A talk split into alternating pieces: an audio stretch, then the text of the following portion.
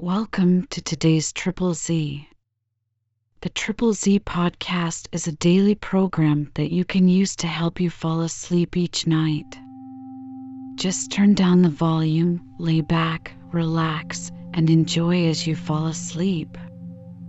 The Life and Achievements of Don Quixote de la Mancha is a Spanish epic novel by Miguel de Cervantes.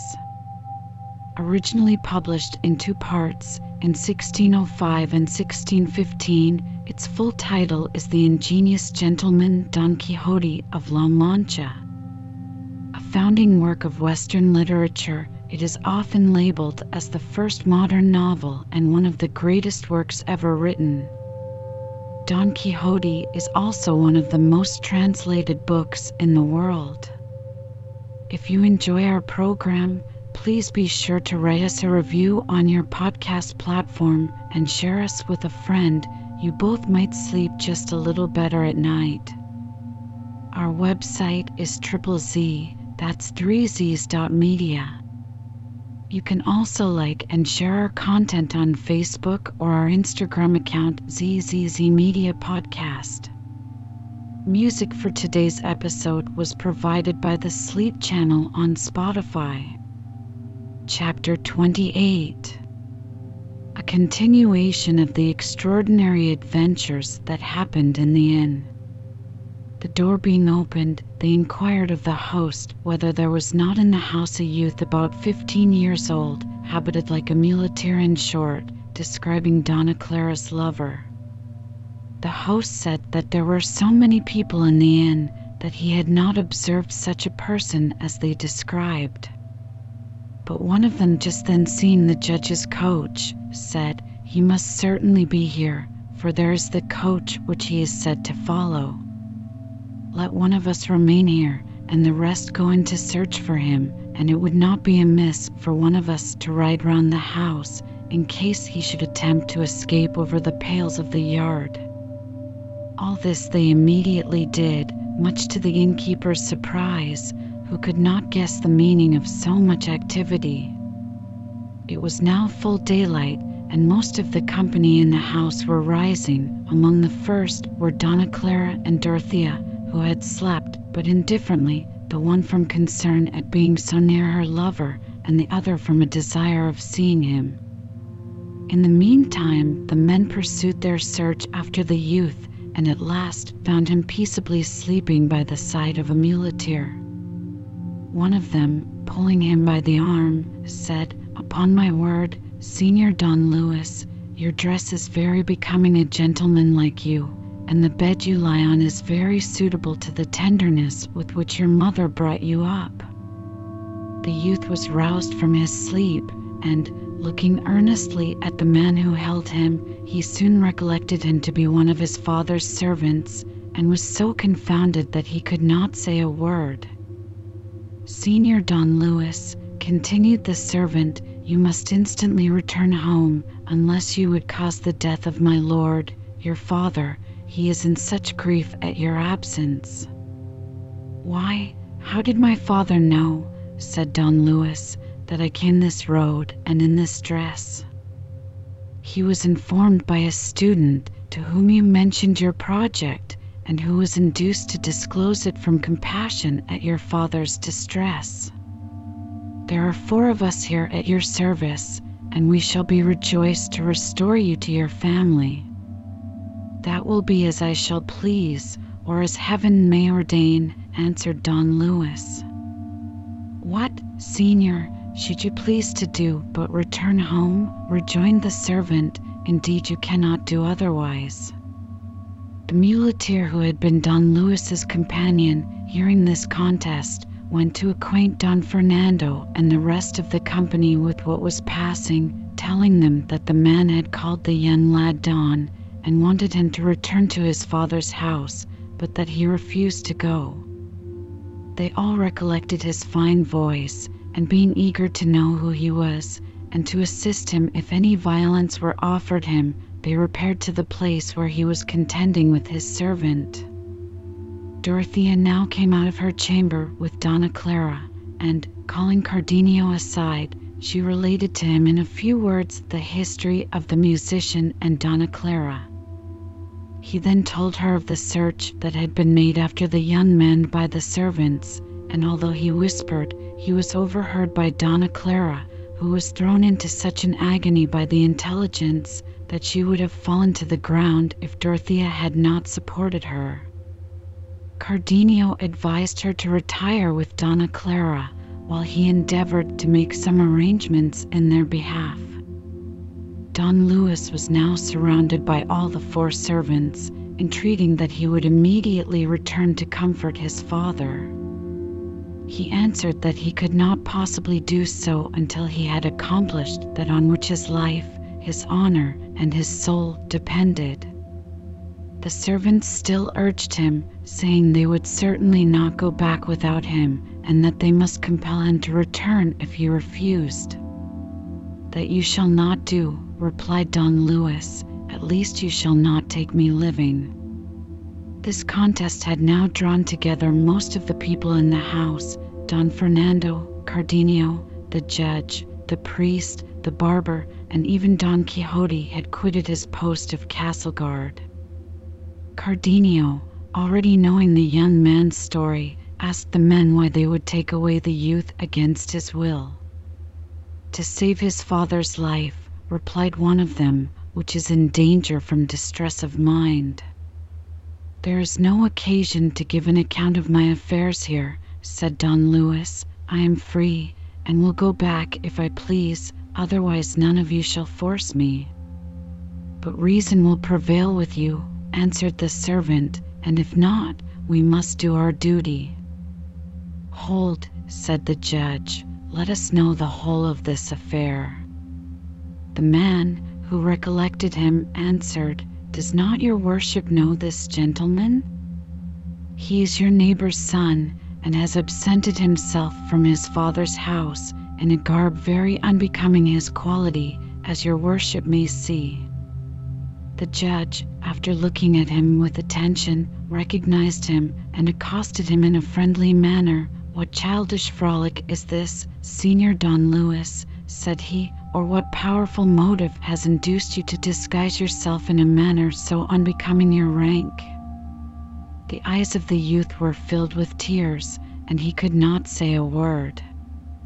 The judge desired the servants to be quiet, promising that all should be well and taking Don Luis by the hand, he led him aside and questioned him. The youth, clasping his hands, as if some great affliction wrung his heart, and shedding tears in abundance, said, in answer, I can only say, dear sir, that, from the moment heaven was pleased, by means of our vicinity, to give me a sight of Donna Clara, your daughter, she became sovereign mistress of my affections, and if you, my true lord and father, do not oppose it. This very day she shall be my wife. For her I left my father's house, and for her I assumed this garb, to follow her wheresoever she might go. She knows herself no more of my passion than what she may have perceived by occasionally seeing at a distance my eyes full of tenderness and tears. You know, my lord, the wealth and rank of my family, of whom I am the sole heir, if these circumstances can plead in my favor, receive me immediately for your son, for though my father, influenced by other views of his own, should not approve my choice, time may reconcile him to it. Here the enamored youth was silent, and the judge remained in suspense, no less surprised by the ingenuous confession of Don Luis than perplexed how to act in the affair. In reply, therefore, he only desired him to be calm for the present, and not let his servants return that day, that there might be time to consider what was most expedient to be done. Don Luis kissed his hands with vehemence, bathing them with tears that might have softened a heart of marble, much more that of the judge, who, being a man of sense, was aware how advantageous this match would be for his daughter. Nevertheless, he would rather, if possible, that it should take place with the consent of Don Luis's father, who he knew had pretensions to a title for his son. Now it so happened that, at this time, the very barber entered the inn who had been deprived of Mambrino's helmet by Don Quixote and of the trappings of his ass by Sancho Panza, and as he was leading his beast to the stable, he espied Sancho Panza, who at that moment was repairing something about the self same panel. He instantly fell upon him with fury. Ah, thief, said he, have I got you at last? Give me my basin and my panel, with all the furniture you stole from me. Sancho, finding himself thus suddenly attacked and abused, secured the panel with one hand, and with the other made the barber such a return that his mouth was bathed in blood. Nevertheless, the barber would not let go his hold, but raised his voice so high that he drew everybody round him, while he called out, Justice, in the king's name. This rogue and highway robber here would murder me for endeavoring to recover my own goods. You lie, answered Sancho. I am no highway robber. My master, Don Quixote, won these spoils in fair war. Don Quixote was now present, and not a little pleased to see how well his squire acted both on the offensive and defensive, and, regarding him thenceforward as a man of mettle, he resolved in his mind to dub him a knight the first opportunity that offered, thinking the order of chivalry would be well bestowed upon him. During this contest the barber made many protestations. Gentlemen, said he, this panel is certainly mine, and moreover, the very day they took this from me, they robbed me likewise of a new brass basin, never handled, that cost me a crown. Here Don Quixote could not forbear interposing. The error of this honest squire, said he, is manifest, in calling that a basin which is Mambrino's helmet, that helmet which I won in fair war, and am therefore its right and lawful possessor. In confirmation of what I say, go, Sancho, and bring hither the helmet which this honest man terms a basin. In faith, sir, quoth Sancho, if we have no better proof than that of what your worship says, Mambrino's helmet will prove as errant a basin as the honest man's trappings are a pack saddle. Do what I command, replied Don Quixote, for surely all things in this castle cannot be governed by enchantment. Sancho went for the basin, and, returning with it, he gave it to Don Quixote. Only behold, gentlemen, said he, how can this squire have the face to declare that this is a basin, and not the helmet which I have described to you? By the order of knighthood which I profess, I swear that this very helmet is the same which I took from him, without addition or diminution. There is no doubt of that, quoth Sancho, for from the time my master won it until now, he has fought but one battle in it, which was when he freed those unlucky galley slaves, and had it not been for that same basin helmet, he would not have got off so well from the showers of stones which rained upon him in that skirmish. Chapter 29 in which the dispute concerning Mambrino's helmet is decided, with other adventures that really and truly happened. Good sirs, quoth the barber, hear what these gentlefolk say. They will have it that this is no basin, but a helmet. I, said Don Quixote, and whoever shall affirm the contrary, I will convince him, if he be a knight, that he lies, and if a squire, that he lies and lies again a thousand times. Our barber, Master Nicholas, who was present, wishing to carry on the jest for the amusement of the company, addressed himself to the other barber, and said, Senor barber, know that I am of your profession, and am well acquainted with all the instruments of barber surgery, without exception.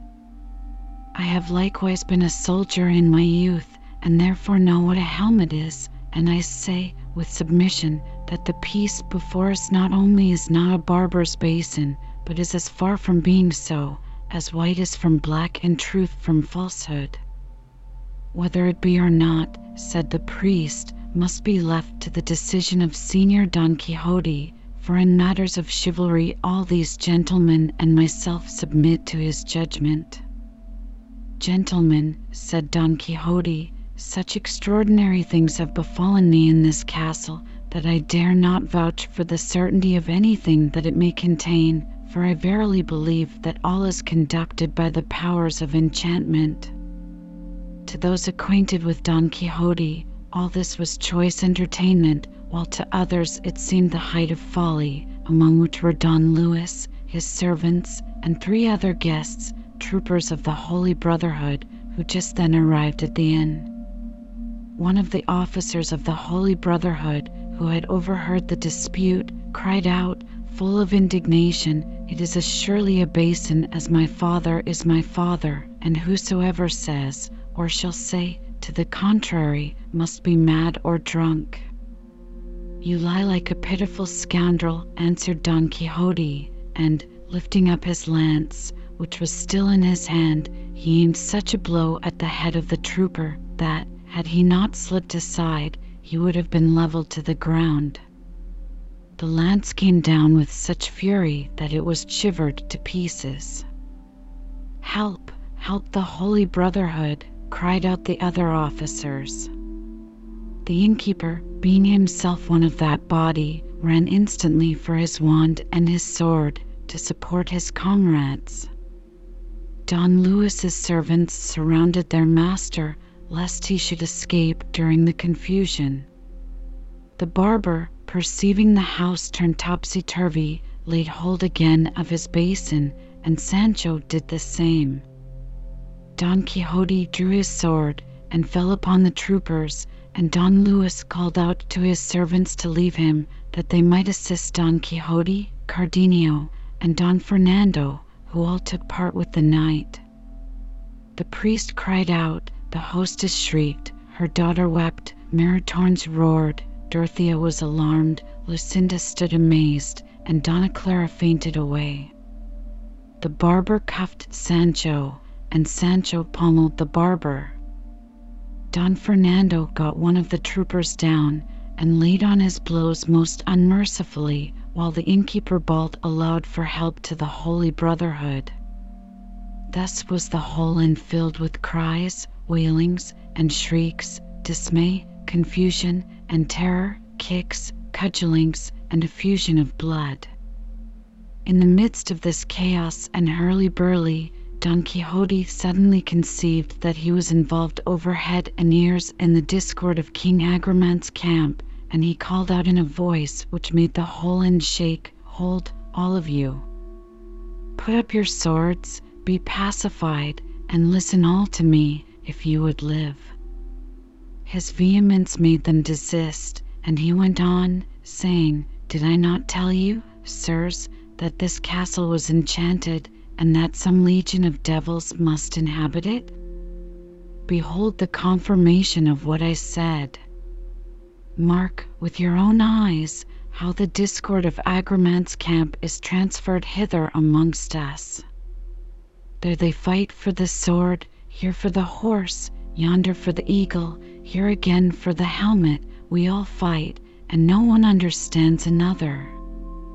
Let, then, my lord judge and his reverence the priest come forward, the one is King Agramant, the other is King Sobrino, and restore us to peace, for, truly, it were most disgraceful and iniquitous that so many gentlemen of our rank should slay each other for such trivial matters. Amity and peace having been restored by the interposition of the judge and the priest, the servants of Don Luis renewed their solicitations for his return.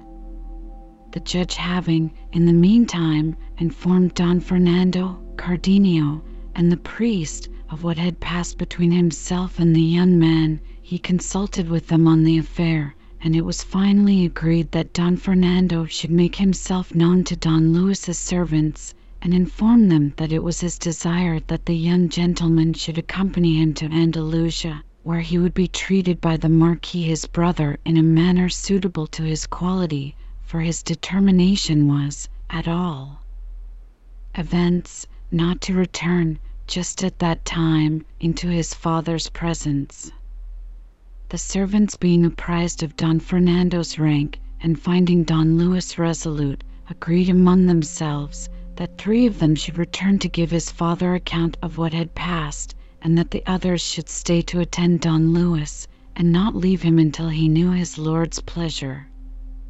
Thus was this complicated tumult appeased by the authority of Agramant and the prudence of Sobrino. But the enemy of peace and concord, finding himself foiled and disappointed in the scanty produce of so promising a field, resolved to try his fortune once more by contriving new frays and disturbances. The officers of the Holy Brotherhood, on hearing the quality of their opponents, retreated from the fray, thinking that whatever might be the issue, they were likely to be losers. But one of this body, who had been severely handled by Don Fernando, happening to recollect that, among other warrants in his possession, he had one against Don Quixote, whom his superiors had ordered to be taken into custody for releasing galley slaves, determined to examine whether the person of Don Quixote answered the description, thus confirming Sancho's just apprehensions. He drew forth a parchment scroll from his doublet and began to read it slowly, for he was not much of a scholar, ever and anon, as he proceeded, fixing his eyes on Don Quixote, comparing the marks in his warrant with the lines of his physiognomy. Finding them exactly to correspond, and being convinced that he was the very person therein described, he held out the warrant in his left hand, while with his right he seized Don Quixote by the collar with so powerful a grasp as almost to strangle him, at the same time crying aloud, "Help the Holy Brotherhood!" And, that you may see I require it in earnest, read this warrant, wherein it is expressly ordered that this highway robber should be apprehended. The priest took the warrant, and found what the trooper said was true the description exactly corresponding with the person of Don Quixote. The knight, finding himself so rudely handled by this scoundrel, was exasperated to the highest pitch, and, trembling with rage, caught the trooper by the throat with both hands, and, had he not been immediately rescued by his comrades, he would certainly have been strangled. "What my master says is true," exclaimed Sancho about the enchantments of this castle, for it is impossible to live an hour quietly in it. Don Fernando at length parted the officer and Don Quixote, and, to the satisfaction of both, unlocked their hands from the doublet collar of the one and from the windpipe of the other. Nevertheless, the troopers persisted in claiming their prisoner, declaring that the king's service and that of the Holy Brotherhood required it, in whose name they again demanded help and assistance in apprehending that common robber and highway thief. Don Quixote smiled at these expressions, and, with great calmness, said, "Come hither, base and ill-born crew. Call ye it robbing on the highway to loosen the chains of the captive, to set the prisoner free, to succor the oppressed, to raise the fallen, to relieve the needy and wretched? Tell me, ye rogues in a troop, not troopers, but highway marauders, under license of the Holy Brotherhood, who was the blockhead that signed the warrant for apprehending such a knight as I am? What knight errant ever paid custom, poll tax, subsidy, quit rent, porterage, or ferry boat? What tailor ever brought in a bill for making his clothes? What governor that lodged him in his castle ever made him pay for his entertainment? What king did not seat him at his table?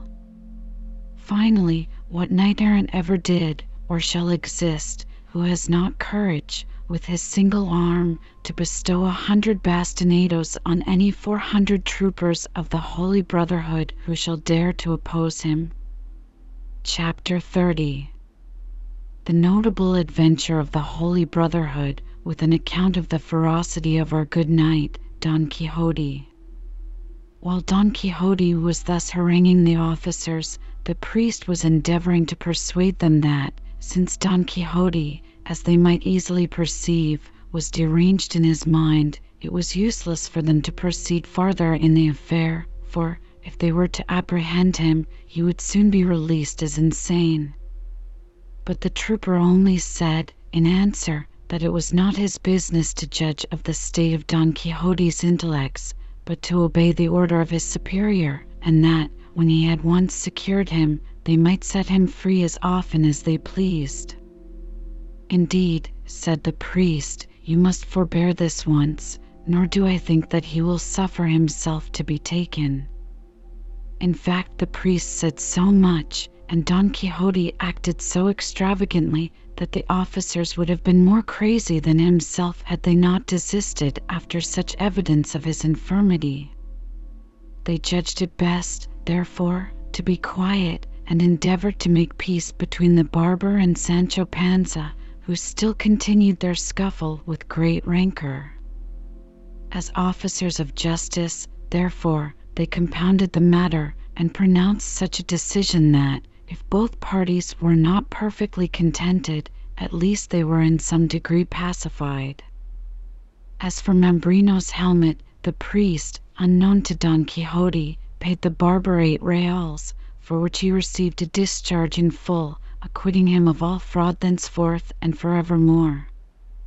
Thus were these important contests decided, and fortune seemed to smile on all the heroes and heroines of the and even the face of Donna Clara betrayed the joy of her heart as the servants of Don Luis had acquiesced in his wishes. The innkeeper, observing the recompense which the priest had made the barber, claimed also the payment of his demands upon Don Quixote, with ample satisfaction for the damage done to his skins and the loss of his wine.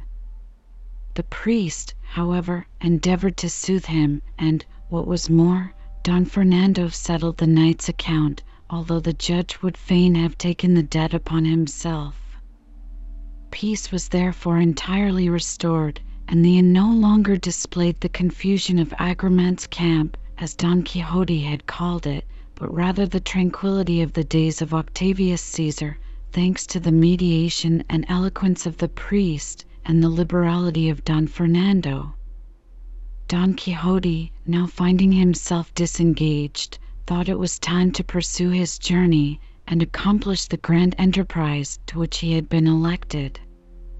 Accordingly, he approached the princess and threw himself upon his knees before her, but she would not listen to him in that posture, and therefore, in obedience to her, he arose, and thus addressed her. It is a common adage fair lady, that diligence is the mother of success, and experience constantly verifies its truth. The active solicitor brings the doubtful suit to a happy issue. But this truth is never more obvious than in military operations, where expedition and dispatch anticipate the designs of the enemy, and victory is secured before he is prepared for defense. I am induced to make these remarks most exalted lady, because our abode in this castle seems no longer necessary, and may indeed be prejudicial, for who knows but your enemy the giant may, by secret spies, get intelligence of my approach, and thus gain time to fortify himself in some impregnable fortress, against which my vigilance and the force of my indefatigable arm may be ineffectual. Therefore, sovereign lady, that his designs may be prevented by our diligence, let us depart quickly in the name of that good fortune which will be yours the moment I come face to face with your enemy." Here Don Quixote was silent, and with dignified composure awaited the answer of the beautiful Infanta, who, with an air of majesty, and in a style corresponding with that of her knight, thus replied: "I am obliged to you, Sir Knight, for the zeal you testify in my cause so worthy of a true knight, whose office and employment it is to succor the orphan and distressed, and Heaven grant that our desires may be soon accomplished, that you may see that all women are not ungrateful.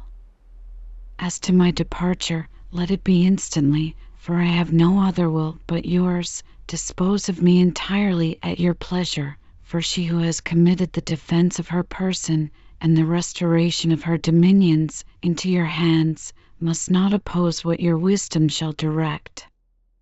"I will not," exclaimed Don Quixote, "lose the opportunity of exalting a lady who thus humbleth herself." I will replace her on the throne of her ancestors. Let us depart immediately, for the ardor of my zeal makes me impatient, nor is there aught of danger that can daunt or affright me. Sancho, let Rocinante be saddled, get ready thine own beast, and also her Majesty's palfrey. Let us take our leave of the governor of the castle and of these nobles, that we may set forth instantly. Sancho, who had been present all the time, shook his head, saying, Ah, master of mine, there are more tricks in the town than are dreamt of, with all respect be it spoken.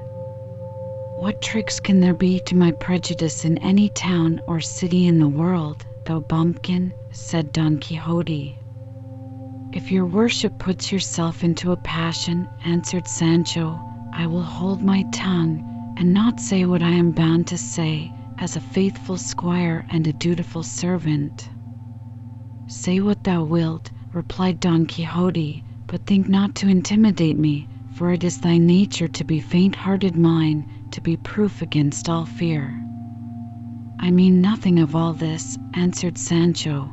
I mean only that I am sure and positively certain that this lady who calls herself queen of the great kingdom of Micomicon is no more a queen than my mother, for if she were so, she would not be nuzzling at every turn and in every corner with a certain person in the company.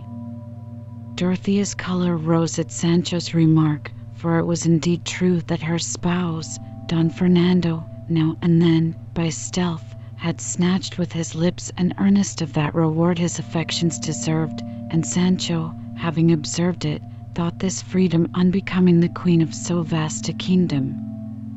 How great was the indignation of Don Quixote on hearing his squire speak in terms so disrespectful! It was so great that, with a faltering voice and stammering tongue, while living fire darted from his eyes, he cried, Scoundrel! Unmannerly, ignorant, ill spoken, foul mouthed, impudent, murmuring, and backbiting villain!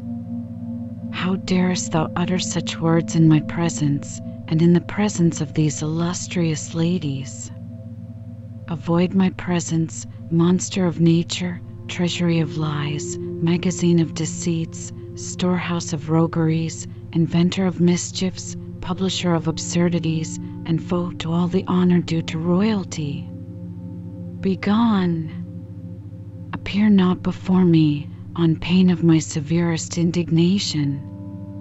Poor Sancho was so terrified by this storm of passion that he would have been glad if the earth had opened that instant and swallowed him up. He knew not what to say or do, so he turned his back and hastened as fast as he could out of the presence of his enraged master.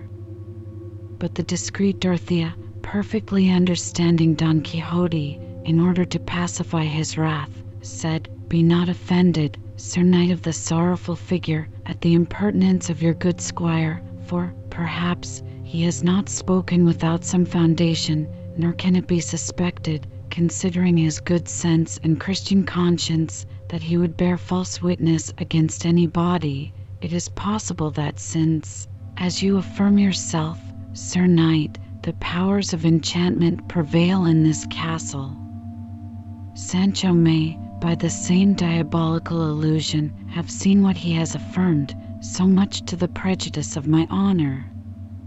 Ah, quoth Don Quixote, your highness has hit the mark some evil apparition must have appeared to this sinner and represented to him what it was impossible for him to see any other way, for I am perfectly assured of the simplicity and innocence of the unhappy wretch, and that he is incapable of slandering any person living. So it is, and so it shall be, said Don Fernando. Therefore, Señor Don Quixote, you ought to pardon him and restore him to your favor, as at first before these illusions turned his brain. Don Quixote having promised his forgiveness, the priest went for Sancho, who came in with much humility, and, on his knees, begged his master's hand, which was given to him, and after he had allowed him to kiss it, he gave him his blessing, adding, Thou wilt now, son Sancho, Be thoroughly convinced of what I have often told thee, that all things in this castle are conducted by enchantment. I believe so too, quoth Sancho, except the business of the blanket, which I am persuaded really fell out in the ordinary way. This illustrious company had now passed two days in the inn, and thinking it time to depart, they considered how the priest and barber might convey the knight to his home without troubling Dorothea and Don Fernando to accompany them, and for that purpose, having first engaged a wagoner who happened to pass by with his team of oxen, they proceeded in the following manner. They formed a kind of cage, with poles grate wise, large enough to contain Don Quixote at his ease, then, by the direction of the priest, Don Fernando and his companions, with Don Luis's servants, the officers of the Holy Brotherhood, and the innkeeper, covered their faces and disguised themselves so as not to be recognized by Don Quixote. This done, they silently entered the room where the knight lay fast asleep, reposing after his late exertions, and secured him with cords, so that when he awoke, he stared about in amazement at the strange visages that surrounded him, but found himself totally unable to move. His disordered imagination, operating as usual, immediately suggested to him that these were goblins of the enchanted castle, and that he was entangled in its charms, since he felt himself unable to stir in his own defence, a surmise which the curate, who projected the stratagem, had anticipated. Sancho alone was in his own proper figure, and though he wanted but little of being infected with his master's infirmity, yet he was not ignorant who all these counterfeit goblins were. Having brought the cage into the chamber, they placed him within it, and secured it so that it was impossible he should make his escape. In this situation he was conveyed out of the house, and on leaving the chamber, a voice was heard as dreadful as the barber could form, saying, O Knight of the sorrowful figure, let not thy present confinement afflict thee, since it is essential to the speedy accomplishment of the adventure in which thy great valor hath engaged thee, which shall be finished when the furious Manchegan lion shall be coupled with the white Tobosian dove, after having submitted their stately necks to the soft matrimonial yoke, from which wonderful union shall spring into the light of the world brave whelps who shall emulate the ravaging claws of their valorous sire, and thou, O the most noble and obedient squire that ever had sword and belt, be not dismayed to see the flower of knight errantry carried thus away before thine eyes, for ere long thou shalt see thyself so exalted and sublimated as not to know thyself, and thus will the promises of thy valorous lord be fulfilled. Be assured Moreover, that thy wages shall be punctually paid thee. Follow, therefore, the valorous and enchanted knight, for it is expedient for thee to go where ye both may find repose. More I am not permitted to say. Heaven protect thee! I now go I well know whither. Don Quixote was much comforted by this prophecy, quickly comprehending the whole signification thereof for he saw that it promised him the felicity of being joined in holy wedlock with his beloved Dulcinea del Toboso.